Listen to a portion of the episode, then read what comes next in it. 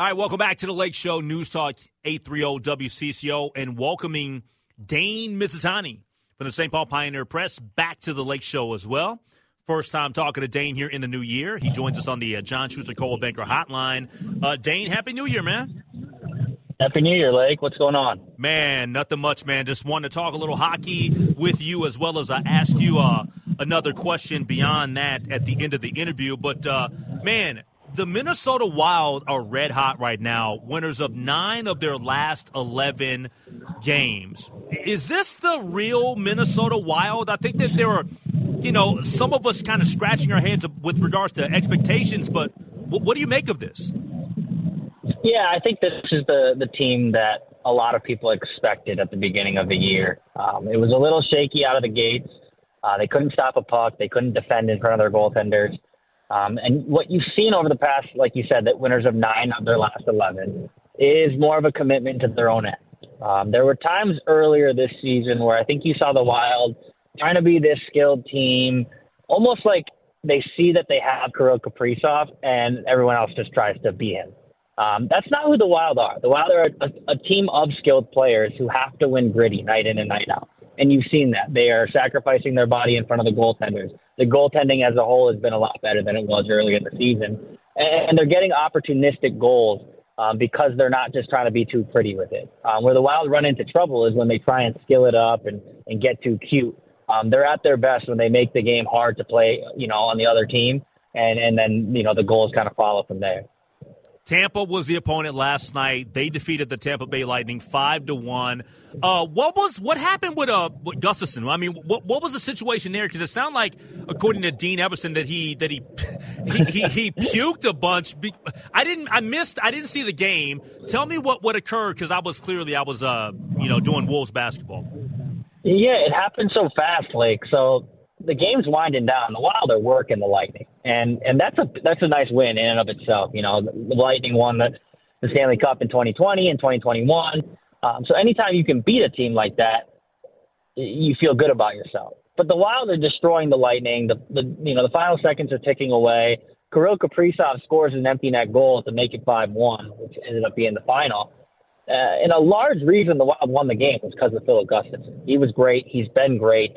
Um, but all of a sudden, they they go back to the, the you know drop the puck after Kirill Kaprizov's empty net goal, and, and we hear over the loudspeakers, you know, Marc Andre Fleury now in net, and you know we're furiously typing, we're trying to figure out well, what the heck happened to Gus. Uh, like Dean Evason said after the game, he he's sick, and he in that moment as the game was winding down couldn't make it anymore. Skated to the bench, went off and puked his his brains out, according wow. to, to Dean Evason.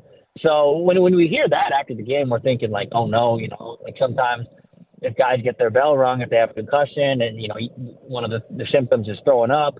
Um, from what I'm hearing, it, it's just a sickness. It's an illness, and and that's not good, I guess, but it's also not as bad as say if he hit his head and and and, and threw up because he had a concussion, which was my first instinct. Yeah. Um, so it, it's not that. I think it's just a uh, you know, an illness, and, and sometimes these things happen. And if it would have happened behind closed doors, like no one would have ever known. But because he had to leave the game, uh, we know about it now. But uh, all, all in all, I think good news because when when a guy leaves the game so abruptly, you, you kind of assume the worst. Yeah, we're talking to Dane Mizutani from the St. Paul Pioneer Press.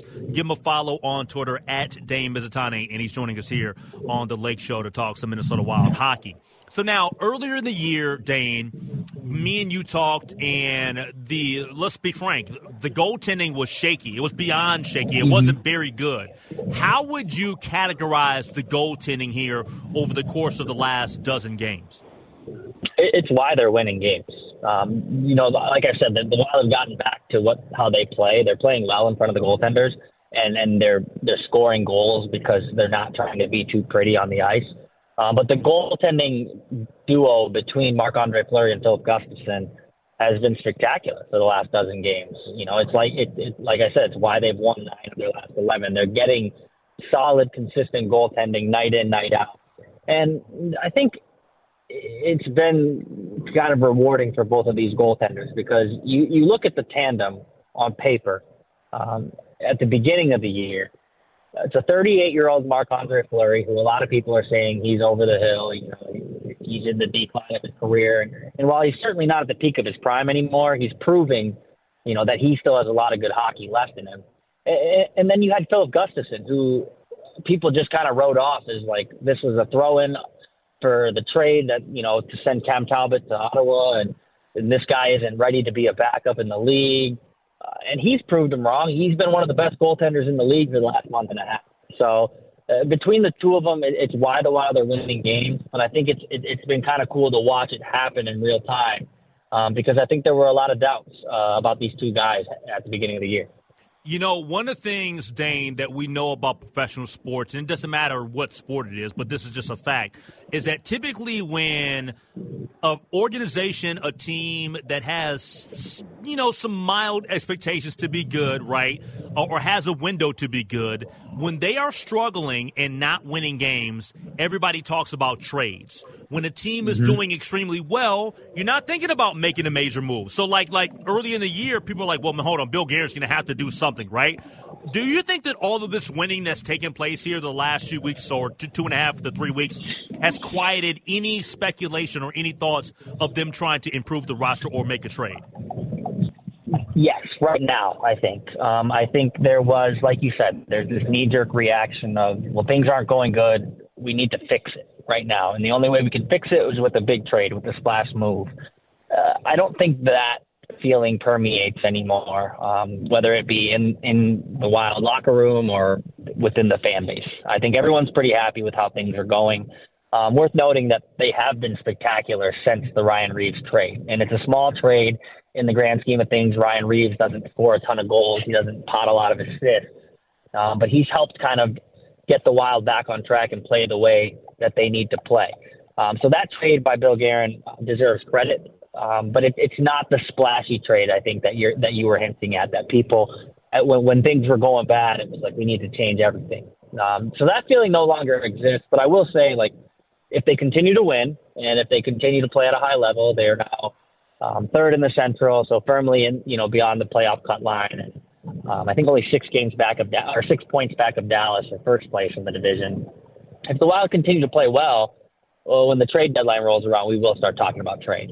Uh, because right now, as the roster is currently constructed, as good as they're playing, I don't know if they have enough firepower to, to make a, a, a huge push in the playoffs. And, and that's the next step for this team is making a big, legitimate playoff push. Um, so I think if they continue to win and play at a high level, we're going to start hearing about well, how do they how do they upgrade, how do they improve the roster, um, but as far as wanting to make a trade to fix everything, um, that feeling's gone out the window. Yeah, we're talking to Dane Mizutani from the St. Paul Pioneer Press here on the Lake Show on News Talk 830 WCCO. I do want to finish things off though here with this conversation on uh, uh, a couple non-wild related items. The first though. Mm-hmm and they're both NFL related because you cover the Vikings and stuff too. Um, yep. I, I got to ask you, just as somebody that you're, dude, you're a beat writer, right? Like, like to, to me, you're yep. one of the best around here in the state of Minnesota, covering the Minnesota Wild and the Vikings and going to sports events. Monday night, I'm at Target Center. Me and Jace Frederick, your colleague, we're sitting there. We're watching the Wolves, but we're also watching Monday Night Football on one of the monitors, and we see what takes place with Damar uh, Hamlin. Um, I just wanted to, as somebody that you're around these athletes, man, you're interviewing them, you're covering them on a day to day. What was your reaction to that specific story and what took place? Because it's interesting because that actually did happen to NHL defenseman Chris Pronger going back to 1998. Mm-hmm.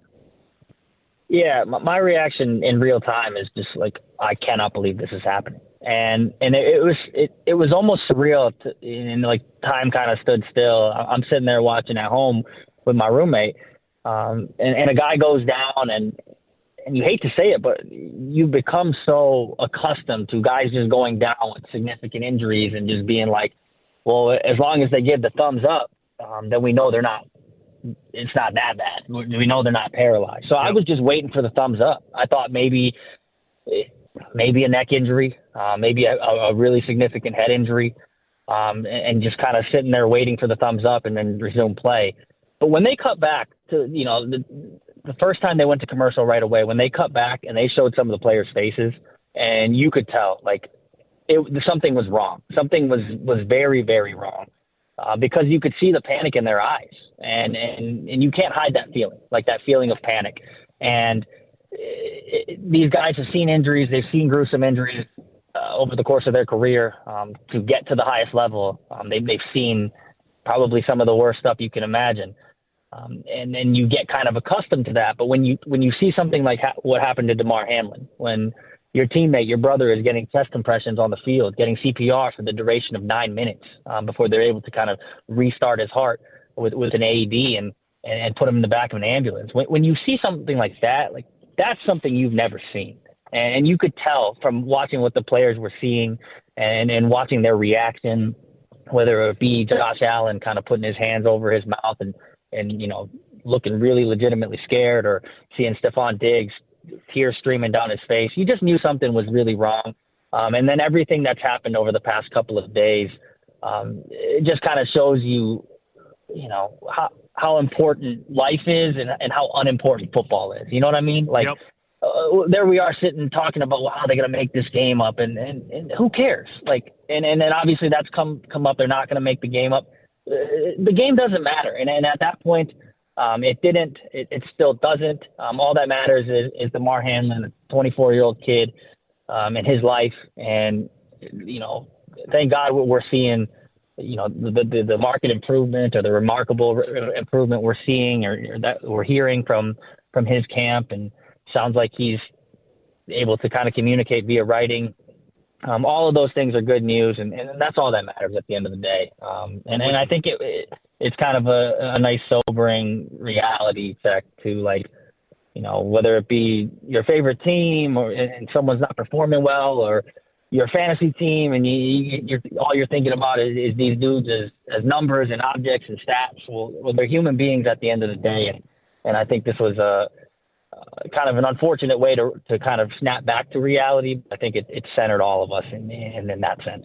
A final question, Dane the um, I'm of the mindset that that we should be able to beat the Chicago Bears this weekend, just knowing that they're not a good football team. Number one, Justin Fields is not playing, and I am thinking that we should just go ahead and sit uh, key members of our team, and most notably Justin Jefferson. I, I just I'm sorry if you can't beat the Chicago Bears without Justin Jefferson, then you're not doing anything anyway. But just how do you how do you, how would you play this out? Do you say, you know what, we're not going to rest anybody? I know that we've got a bunch of injuries on the offensive line and all of that stuff, but but we need this game, and we're just going to go ahead and play play it out. Uh, I understand wanting to feel good going into the playoffs, and I understand like you just took a, a beat down at the hands of, of the Green Bay Packers, your biggest rival, and, and maybe you want to feel good about yourself heading into the playoffs. That being said, like if I was Coach Kevin O'Connell, I would rest everyone. I would say it, the twos, the threes, the fours, like that's who's playing this game. We are putting Kirk Cousins, Justin Jefferson, Dalvin Cook, Adam Thielen, Za'Darius Smith, Danielle Hunter, Harrison Smith, Patrick Peterson, all of them. They're putting them in bubble wrap. Uh, do not let them see the field. We saw it with Brian O'Neill. He, he's trying to run run down the field and make a tackle, and he, he partially tears his Achilles. Ugh. Like this is a, a game that just you can by being on the field you can get hurt. Um, and the only way to guarantee that Justin Jefferson will be ready for the playoffs is to make sure he's not on the field. Same with any other guys I just listed. So no, um, I I wouldn't play any of the starters. Um, I agree with you. The the Vikings, uh, you know, at 12 and three, um, or 12, 12 and you know 12 and four, hoping to be 13 and four, should be able to beat the Chicago Bears, who, well, frankly won't be trying to win because the, the number one picks on the line yep. and have already said Justin Fields is out. They should be able to beat that team with their backups. Um, and and I get the whole seeding thing. You know, I obviously understand like if the Vikings win the game, um, and the San Francisco 49ers lose to the, to the, the Arizona Cardinals, the, the Vikings can jump back up to the number two seed. Um, all, all of those things I get. Um, but I'm not willing to do any of that um, by risking, you know, the health of, of the, the star players on the team and, and the players that, frankly, are the only way you're going to make a deep playoff run. So, long-windedly, I'm resting everyone, Lake. I'm with you, man. Hey, give him a follow on Twitter at Dane Mizutani, but more importantly, check out his fine work for the Pioneer Press. Dane Mizutani joining us here on the Lake Show. Hey, Dane, I appreciate it, man. Yeah, have a good one, Lake. All right, take care.